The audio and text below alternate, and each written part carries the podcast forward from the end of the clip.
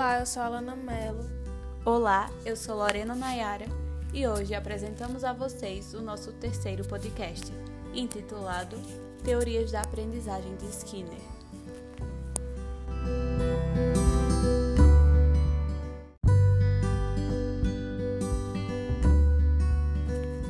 As teorias da aprendizagem em psicologia e em educação são os diversos modelos que visam explicar o processo de aprendizagem pelos indivíduos.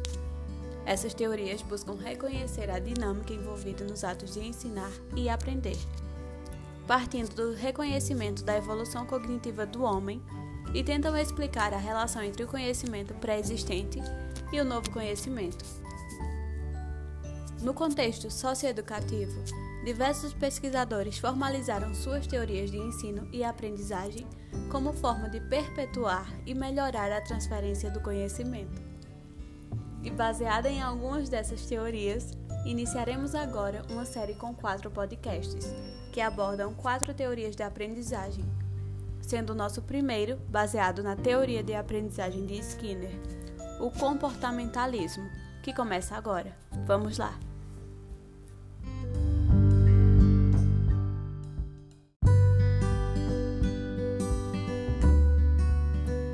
Modelo comportamentalista, a ênfase é dada na organização racional do ensino e aprendizagem. De acordo com a sua orientação, o conhecimento resulta da experiência, ou seja, é fazendo que se aprende. O ensino é programado por etapas, de acordo com a determinação do comportamento final esperado do estudante. Nessa teoria, ocorre a valorização do processo de ensino individual. Pode-se dizer que nessa teoria, as mudanças no comportamento são resultado de uma resposta individual a estímulos que ocorrem no meio e, portanto, reforçar tais estímulos significa fortalecer o comportamento. Tem Skinner como um dos seus principais autores, cujo foco não era a metodologia do estudo acerca do comportamento, mas quais aspectos eram importantes para explicar o comportamento humano.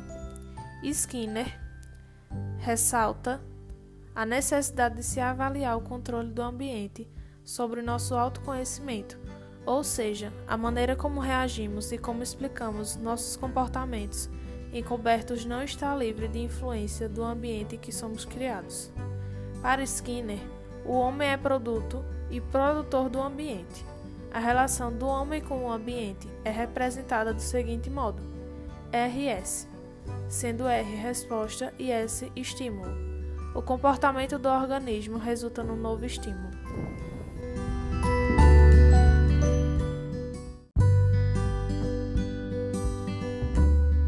Para entendermos melhor essa teoria, podemos destacar alguns pontos. A palavra-chave da teoria de Skinner é comportamento. Para ele, a aprendizagem concentra-se na capacidade de estimular ou reprimir comportamentos, desejáveis ou indesejáveis.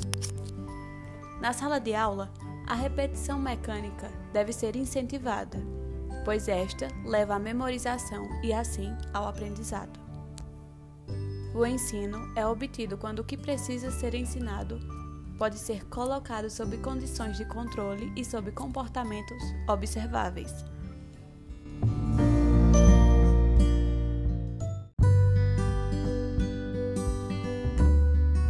Comportamentos são obtidos punindo o comportamento não desejado e reforçado ou incentivado o comportamento desejado com o estímulo, repetido até que ele se torne automático. Dessa forma, segundo Skinner, a aprendizagem concentra-se na aquisição de novos comportamentos. A aprendizagem ocorre através de estímulos e reforços, de modo que se torna mecanizada de acordo com a teoria de Skinner, os alunos recebem passivamente o conhecimento do professor.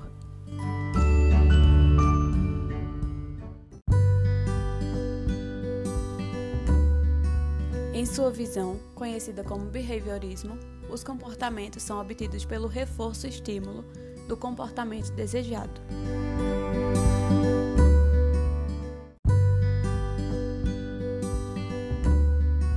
Papel do professor é criar ou modificar comportamentos para que o aluno faça aquilo que o professor deseja.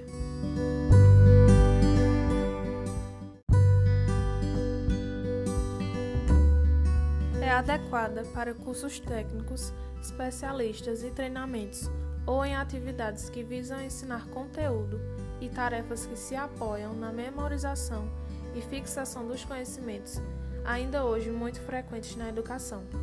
A compreensão do comportamento humano apoia-se em seu comportamento operante.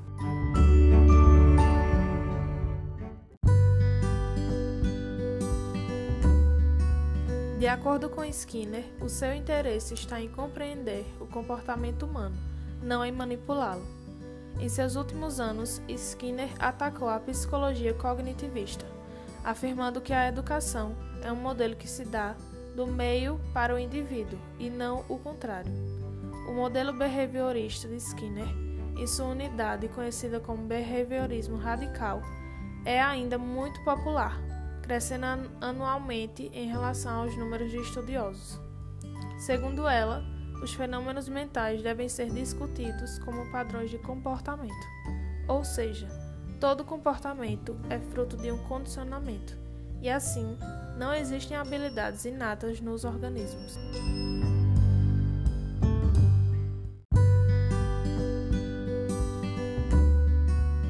Esperamos que um pouco dessa teoria tenha sido entendida e aguardamos vocês para os próximos podcasts da série Teorias da Aprendizagem.